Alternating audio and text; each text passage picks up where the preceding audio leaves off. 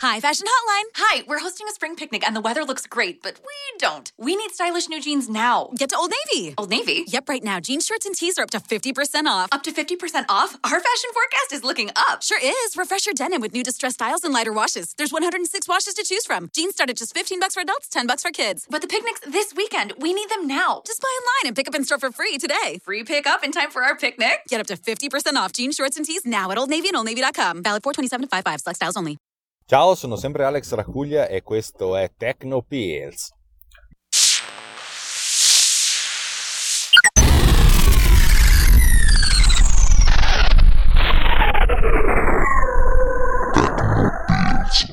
Lo spunto della puntata di oggi ci arriva da, una, da, un messaggio che mi è arrivato via Twitter da un nostro utente che adesso vado a leggervi. Ciao, scusa se ti disturbo in privato, ma non avrei modo di scriverti con un tweet. Dato che sei esperto di video, mi sono sempre chiesto, c'è un modo per sapere qual è la risoluzione massima conveniente per un filmato in base alla sua qualità? Mi spiego meglio. Se ho un filmato 640x480 da 5 MB e lo codifico in 4K, otterrò un filmato 4K da 1 GB, evidentemente sprecando 1019 MB, dato che la qualità sarà sempre quella. C'è qualche software, avendo solo il filmato 4K, che dica questo basta che lo converti in 640x480 perché di più non ha senso? A volte vorrei ricodificare qualità più bassa, ad esempio un video che scarico da YouTube, ma non so mai che qualità mettere con tutte quelle scale logaritmiche di compressione, eccetera. Vado più o meno a caso. Spero di essermi spiegato decentemente e che tu possa rispondere senza troppo impegno. In caso contrario, lascia pur stare, grazie lo stesso. Allora, la domanda che ci pone il nostro te- simpaticissimo teleascoltatore è tutt'altro che banale, anzi forse è la domanda che tutti gli ingegneri che si occupano di compressione, della realizzazione degli algoritmi di compressione del video eh, si pongono. Cioè, qual è il trade-off giusto? Mm, allora, a parte alcuni rari casi, che poi magari dopo andiamo a, a spiegare, quando voi prendete un programma di compressione video, che possa essere eh, quello che utilizzate per caricare video su YouTube, perché appunto prima di, oppure per esportarli dal vostro programma di, di, di, montaggio video, avete essenzialmente tre parametri. Uno è la risoluzione di uscita, che però tendenzialmente volete mantenere alla risoluzione di, di partenza. Girate in, in 1920x1080 e volete rimanere a 1920x1080 e ci sta. È lo stesso dicasi per il numero di fotogrammi al secondo. Ah, poi avete due opzioni, di solito mutualmente esclusive. La prima opzione è quella di scegliere il data rate, cioè quanto questo filmato deve occupare.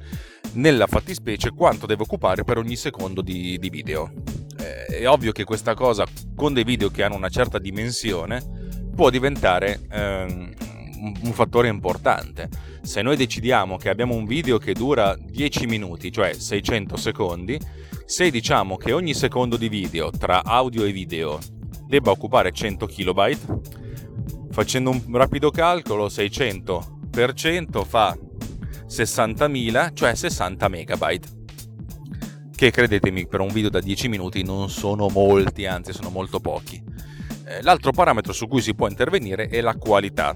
E questa è una cosa un po' più complicata, cioè effettivamente stiamo dicendo al nostro software, vogliamo che la qualità sia del 30%, 40%, 50%. E la domanda è fondamentalmente chiedersi ma cosa significa 40%, 50%? È molto più complesso da, da definire, molto molto molto più complesso.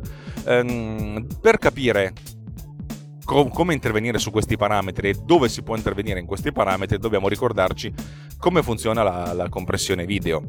La compressione video essenzialmente si basa sui principi di, ehm, di visio, visioacustica, di, di psicovisione, mettiamola così, per cui possiamo andare a togliere un sacco di informazioni senza che ce ne accorgiamo più di tanto.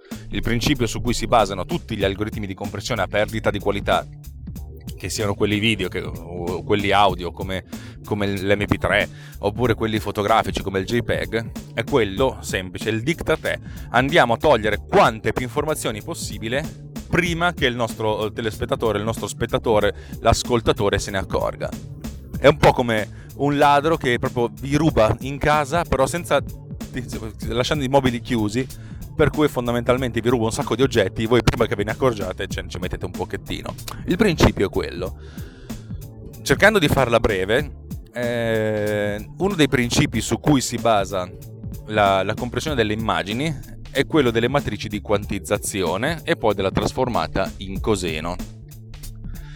Eh, cerco di essere un po' più semplice. Il, il, la, filosoficamente, eh, sia per il video che per, la, per, l'audio che per le immagini, nostro, i nostri sensi, che siano gli occhi o le orecchie, sono più sensibili ad alcune cose che ad altre. Nella fattispecie, quando noi facciamo una fotografia, facciamo una fotografia da 1000 x 1000 pixel, per esempio, adesso sarebbe poco un megapixel, però diciamo facciamo una fotografia del genere, la, la macchina fotografica ha un sensore e il file che viene realizzato contiene le informazioni di colore di luminosità, cioè luminosità per ogni componente del colore, per ogni singolo pixel. In pratica abbiamo eh, 8 bit per ogni colore, moltiplicato per 3 perché sono rosso, verde e blu, moltiplicato per 1000. Per cui abbiamo 3 byte, abbiamo 3 megabyte. Un'immagine da 1 megapixel occupa 3 megabyte, senza compressione. Se noi andiamo a comprimere questa immagine facciamo molta fatica perché essenzialmente ogni pixel ha un valore diverso dal precedente.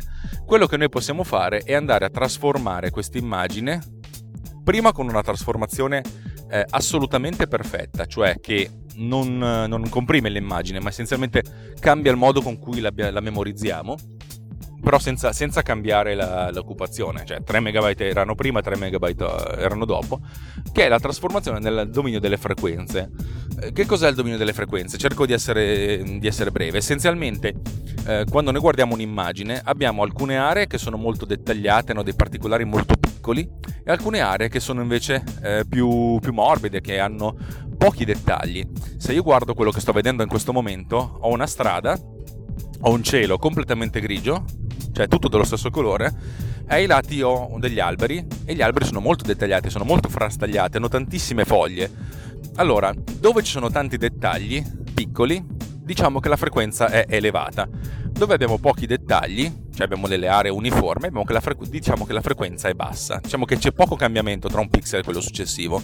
Ecco, eh, la filosofia è tale per cui il nostro occhio eh, vede le informazioni dei dettagli in modo diverso da, da, come vede le informazioni dei colori. In pratica noi potremmo dividere colori e, e, dettagli in due, di, in due, file diversi per poi riunirli e comprimere molto di più i colori rispetto, di, ai, rispetto ai dettagli monocromatici. E credetemi che questo è già una cosa che si fa. Ma la cosa interessante è che una volta che si passa nel dominio delle frequenze, cioè che se invece di descrivere i colori delle immagini si descrivono i passaggi da un, da un, da un dettaglio all'altro in termini di frequenze, noi possiamo andare a diminuire la precisione con cui noi calcoliamo le frequenze, ottenendo una, un degradamento perce- percepibile dell'immagine molto basso che è il, il, il, principio su cui si basano JPEG e poi sulla base del JPEG poi tutti gli algoritmi di, di, di compressione video. Il grande lavoro che si fa dal punto di vista della compressione video, dal punto di vista degli algoritmi, è quello di andare a capire come andare a togliere precisione nelle frequenze. Ve la sto facendo veramente semplice, ma veramente veramente semplice. Se volete capire un po' meglio come, come, come funziona, vi consiglio di ascoltare eh, la puntata boh, 35-36 del podcast eh, Pillole di Bit a cui ho partecipato, in cui per un'ora parlo di algoritmi di compressione video, così magari vi fate un'idea. E così evito di, di, di parlarne due volte. E soprattutto così faccio in modo che ascoltiate questo podcast Pillole di Bit del mio caro amico Francesco Tucci perché è molto bello. Eh, il grande, grande impegno è appunto capire come, come andare a togliere informazioni nelle frequenze la maggior parte, se non la, la totalità dei programmi di compressione video, essenzialmente dà sempre la stessa, eh, usa sempre la stessa, eh, lo, la stessa strategia per andare a togliere informazioni, eh, utilizz- andando a lavorare sulla matrice di quantizzazione. In pratica, qualunque eh, video noi stiamo facendo, qualunque immagine noi stiamo facendo, applica sempre la stessa roba. Il che potrebbe dire, sì, però mm, se io sto facendo un video con telecamera ferma di un paesaggio innevato, mi sembra diverso che andare a comprimere la scena finale di Fast and Furious 8. Cioè, sono due cose che hanno nature completamente diverse. Sì, è vero. Il problema è far capire al computer, all'algoritmo di compressione, che c'è un, una montagna o che c'è Vin Diesel che spacca tutto con tante esplosioni. Capite che noi lo capiamo abbastanza velocemente, un computer un po' meno.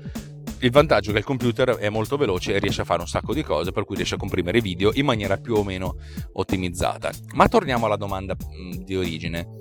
Qual è?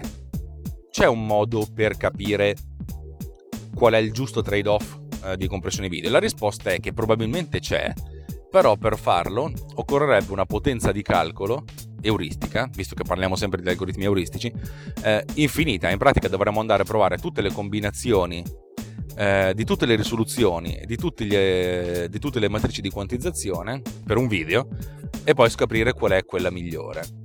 Eh, la cosa non assolutamente è improponibile. Google sta facendo un lavoro simile per le fotografie ha annunciato per il suo servizio, che è Google Photos, di aver sviluppato un nuovo algoritmo di compressione, sempre basato sul JPEG e soprattutto che è compatibile col JPEG. In pratica, se voi guardate le immagini con il browser, le vedete esattamente come devono essere viste, ma che occupa il 30% in meno. Il trade-off è che utilizza un, un sistema di intelligenza artificiale un, un, attraverso machine learning che impiega diversi minuti per comprimere un'immagine. E tu, voi dite, mm, interessante. Google ha una grandissima potenza di calcolo e, tanto, e tanti hard disk, ma probabilmente può fare un giusto trade-off tra hard disk e potenza di calcolo e dice, visto che il nostro servizio di, di, di storage di foto, Google Photo, è uno dei più usati al mondo, se non il più usato al mondo, e abbiamo una vagonata di foto che vogliamo mantenere per i nostri clienti, se risparmiamo un po' di spazio, bene.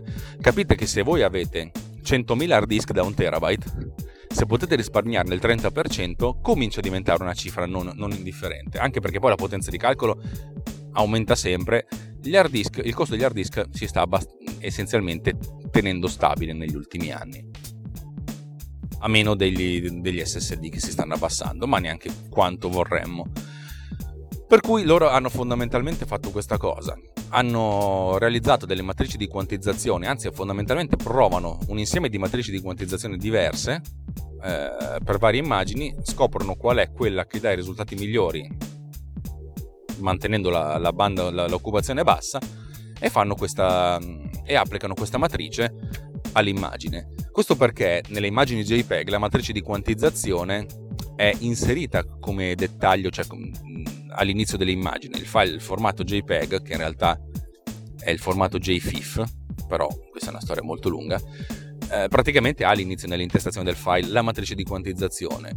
Tutti i programmi di, di, compressione di immagini essenzialmente usano sempre la stessa, ne hanno trovata una che va bene un po' per tutto e la usano un po' per tutto. Mentre Google ha detto: Ma che cazzo ce ne frega? No, no, no, noi facciamo così e andiamo ad applicare una matrice diversa per ogni immagine, una matrice che si adatta alla natura dell'immagine, tanto poi in lettura non cambia niente.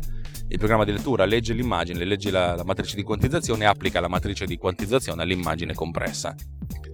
Ora, questa cosa si può fare anche nel video, probabilmente sì e probabilmente fra dieci anni si farà. Il problema è che adesso questa cosa è ancora impossibile, per cui diciamo che non abbiamo la possibilità di capire quanto debba occupare un video sulla base della, della, della, qualità percepita, anche perché poi la qualità percepita è molto, è molto singolare, è molto personale. Eh, mi rendo conto di aver detto delle cose molto complesse, o probabilmente sono cose molto semplici che per me sono complesse, dunque le ho rese complesse anche a voi, eh, nel qual caso eh, mi scuso e, e, vi ringrazio per l'attenzione. Però diciamo che a oggi non è, non è possibile ed è il motivo per cui eh, al, in maniera piuttosto altalenante si è sempre detto che la compressione del video la compressione del video in maniera professionale è comunque una, una sorta di, di, di, arte più che di una scienza. Perché se fosse una scienza abbiamo gli algoritmi e possiamo applicare questi algoritmi a, alle, alle cose che facciamo. A oggi, dato che la banda non è più stretta come una volta, io devo essere sincero, io prendo il file, lo, lo, sbatto dentro il programma di compressione, gli dico essenzialmente quanto la qualità percepita che voglio che poi è comunque un parametro piuttosto, piuttosto eh, personale e, e opinabile, e il programma di compressione si occupa di effettuare questa cosa. la cosa diventa molto più complessa ovviamente eh, nel, nell'ambito professionale. Mm, quando io lavoravo e facevo un sacco di DVD, eh, seguivo diversi forum di gente che aveva degli strumenti di compressione che andava ad analizzare il singolo frame e sul singolo frame poteva andare ad aumentare o abbassare la banda occupata. La qualità percepita ovviamente era quella del, del tecnico, dell'ingegnere, del, del, insomma, della persona impiegata nella compressione video che andava ad allocare personalmente la banda a ogni singolo fotogramma. Questo perché se andiamo a comprimere un film molto lento, molto morbido, molto, molto poco dettagliato, abbiamo bisogno di molte meno informazioni. Mentre se abbiamo un film come Fast and Furious che alterna magari momenti in cui la gente si parla e non si dice quasi niente, e momenti in cui tutto esplode, ogni inquadratura dura 20 fotogrammi, allora lì sì che c'è bisogno di allocare molto più, più budget di bit, quello che si chiama bit budgeting. E quello eh, era una cosa che si faceva, probabilmente si fa ancora oggi con i Blu-ray, anche se il mercato dei Blu-ray non è tale da, uh, da puntare a, ad avere insomma, un sacco di risorse impiegate eh, quello è vero, una, una, persona, un gruppo di persone, un team che si occupa della qualità del, del video e andava a gestire questa cosa in maniera piuttosto locale. Eh, non mi nascondo che qualche volta l'ho fatto anche io, utilizzando però strumenti differenti.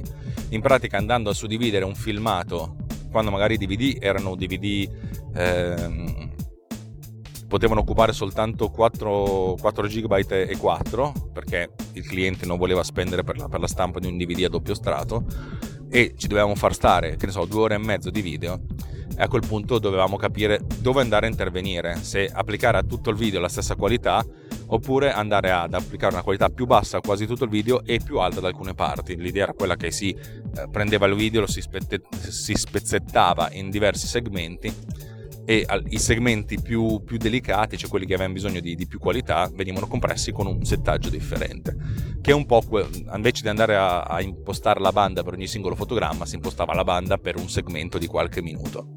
Però la filosofia è la stessa. Torniamo dunque alla, alla domanda principale: c'è un modo di capire qual è il giusto trade-off tra qualità, spazio occupato, eccetera, eccetera. A oggi credo che con gli strumenti in, in dotazione a, a, noi poveri mortali la risposta sia no. E la risposta più, più, più giusta è quella di avere diversa esperienza in modo tale da capire dove andare a, a, a togliere o dove andare a mettere, sia in termini di qualità sia in termini di risoluzione. La risoluzione a questo punto diventa un, un, punto piuttosto forte. Molto spesso mi capita di lavorare con dei video il cui target, l'unico target, è YouTube. YouTube a oggi permette di, di salvare video in 4K assolutamente, per cui uh, diciamo che la risoluzione può essere un fattore molto importante. Però poi molto spesso mi capita di chiedere ma il vostro target dove va a vedere questi video? Sul computer, sul telefono, la maggior parte va sul telefono o se va sul computer va su YouTube per, e senza schermo intero. Credetemi, la maggior parte, dove per la maggior parte dico il 99,9% della popolazione, guarda video su YouTube nello schermino della, della, nella schermata delle, della pagina senza mettere il video schermo intero, che significa vederlo a un quarto di schermo. O magari il video viene embeddato all'interno di un sito internet. Per cui molto spesso io insomma, mi, mi, forzo a dire questo video è realizzato in 1920x1080 in Full HD.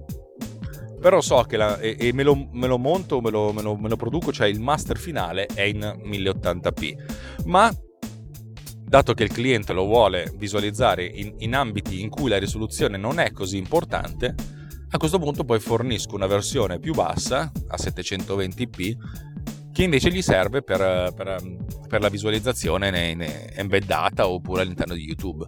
Ricordiamoci che comunque YouTube ricomprime tutti i video 1080p a 2 mega, eh, megabit, significa 200 KB al secondo, che non è molto di più di quello che abbiamo visto prima quando parlavamo dei 100 KB al secondo. Per cui sappiate che YouTube va, va, giù, va giù, pesante come con l'accetta uh, a tagliare la qualità del video. Terminata questa puntata, mi sono accorto che eh, fondamentalmente manca la risposta esatta alla, alla, domanda del nostro caro teleascoltatore. Eh, cioè esiste una risoluzione corretta? Eh, questa cosa non è così semplice, è una cosa a cui non è tanto semplice rispondere, però mi, mi viene voglia di fare un parallelo per quanto concerne l'utilizzo delle telecamere. Quando si valuta l'effettiva risoluzione di una telecamera, la si fa in laboratorio, in pratica si accende la telecamera, si utilizza la lente in questione e si inquadra una, uno speciale pattern eh, costituito da delle linee che partono verso il centro e si estendono e ovviamente più vanno verso il centro di, di queste immagini più sono sottili e si, si, fa una ripresa di questa e di altri eh, pannelli eh, stampati eh, con dei dettagli molto piccoli. Eh, a questo punto poi si visualizza, questo lo si fa più o meno a occhio, eh, il risultato, cioè come viene acquisito sul, sul file e, si cer- e, si va ad individuare qual è il dettaglio più piccolo che si riesce a, a registrare. E si viene a scoprire molto spesso che questo dettaglio più piccolo non corrisponde al vero e proprio pixel del formato, ma magari a, un, a qualcosa di più grande. Eh, questo perché soprattutto nella generazione precedente di, di, di macchine da presa il sensore non era non, non lavorava alla massima risoluzione oppure lavorava utilizzando soltanto alcuni pixel e poi cercando di interpolare gli altri per motivi di eh, potenza di elaborazione necessaria. Secondo me si potrebbe applicare una cosa del genere anche al video. Il problema è che mentre si, si parte da una, un, uno strumento di ripresa che è sempre lo stesso, cioè si è in questo laboratorio, si inquadra questo, quest, questa serie di cartelli, questi, eh, questi pannelli che sono tarati e servono per tarare le camere, e poi si guarda il risultato finale eh, e da questo possiamo dedurre a livello di laboratorio, a livello di, di, di, di dati, effettivamente la risoluzione effettiva di una, di una, telecamera, partire dal video è un po' più complicato. Io ho provato una volta a fare un esperimento del genere, in pratica prendendo un video e scrivendomi un, un piccolo programmino software che prendeva un fotogramma di questo video e lo comprimeva abbassando la risoluzione di un pixel alla volta, 1920x1080, poi 1919 per quello che è, e andando via via a diminuire la risoluzione e cercando poi di ricomprimere questa immagine e vedendo poi qual è effettivamente il momento in cui c'è un passaggio sensibile tra un'immagine e, la, e quella con risoluzione più bassa. È stato un esperimento molto complesso che tra l'altro non, non mi ha portato effettivamente ad avere degli risultati mh, mm, veri e propri, però credo che questo potrebbe essere a livello sperimentale eh, la strada da seguire. Il problema è che bisognerebbe farlo perlomeno a campione su tutto il filmato, perché magari sfiga vuole, sì, in una scena, una scena che scegliamo per fare la, la, la, il test è una scena fuori fuoco, a questo punto la risoluzione intrinseca dell'immagine è più bassa. Bisognerebbe farlo a campione, magari andando a cercarsi le sequenze più più contrastate, più, più, dettagliate, questo lo possiamo abbastanza sapere analizzando l'immagine in maniera molto semplice, se c'è eh, maggiore frequenza, abbiamo parlato delle, delle, delle matrici di quantizzazione, e in questo caso se c'è maggiore frequenza beccarci queste, queste immagini e andare a diminuire l'immagine via via fino ad arrivare a un punto in cui il passaggio tra una risoluzione e la risoluzione di un pixel più bassa comporta una, una, un degradamento della qualità sensibile e a questo punto si può identificare. Credo che sia molto interessante e probabilmente potrebbe val- valer la pena di, di, di, insomma, di, realizzare un software del genere. Però questa è soltanto un, una, una, idea e non è effettivamente il, il modo di, lavorare, anche perché comunque le risorse tecniche, tecnologiche di calcolo sono, sono notevoli e i tempi di compressione esploderebbero. Bene, questa puntata, eh, la, la, puntata della risposta eh, fuggente, sfuggente è, è, terminata. Vi auguro una buona giornata, vi auguro un buon ponte del primo maggio, anche se credo che questa puntata uscirà dopo, dipende da cosa mi dirà il mio editore. Risaluto Enrico per la, per, per la richiesta e lo, lo ringrazio tantissimo. A questo punto colgo l'occasione per chiedere se avete altre cose da, da domandare, non, non, non, esitate a farlo. Mio, l'account Twitter di, di, questa, di, questa, trasmissione è Tecnopills, chiocciola Tecno, con scritto T-E-C-H-N-O Pills con la Z finale. Eh, mentre se volete ascoltare un sacco di cose bella, vi consiglio di andare a vedere eh, il sito di Runtime Radio www.runtimeradio.it in cui trovate una vagonata di trasmissioni che spaziano dal tecnico al, al divertente, riflessivo, all'angosciante, dove angosciante è perché ci mettono di fronte a problemi che magari facciamo finta di ignorare. Detto questo, io sono Alex Racuglia, questo è Tecnopills e vi auguro una buona serata. Ciao!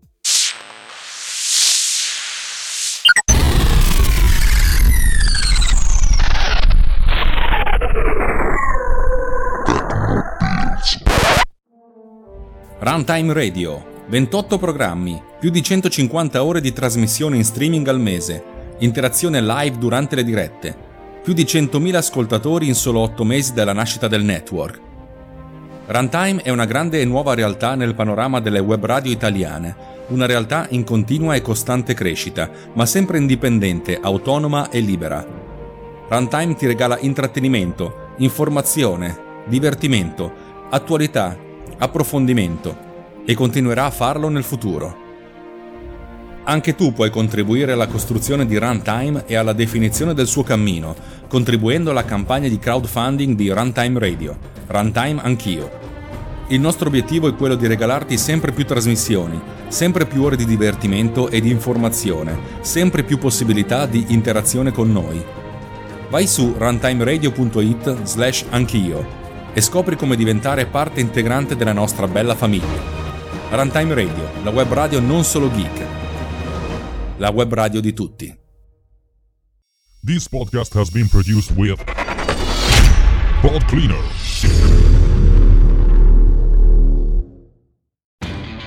Lowe's knows you'll do spring right by saving on what you need to get your lawn and garden in shape. We do it right too, with deals to help you save every day, like four bags of premium mulch now for just $10. And buy one one and a half cubic foot bag of Miracle Grow vegetable and herb garden soil. Get a Bonnie Basics plant for free. Whatever's on your spring to do list, do it right for less. Start with Lowe's. Offers valid through 5 1 while supplies last. Bonnie offer valid on select 11.8 ounce pots. Valid in store only. See store for details. U.S. only. Excludes Alaska and Hawaii.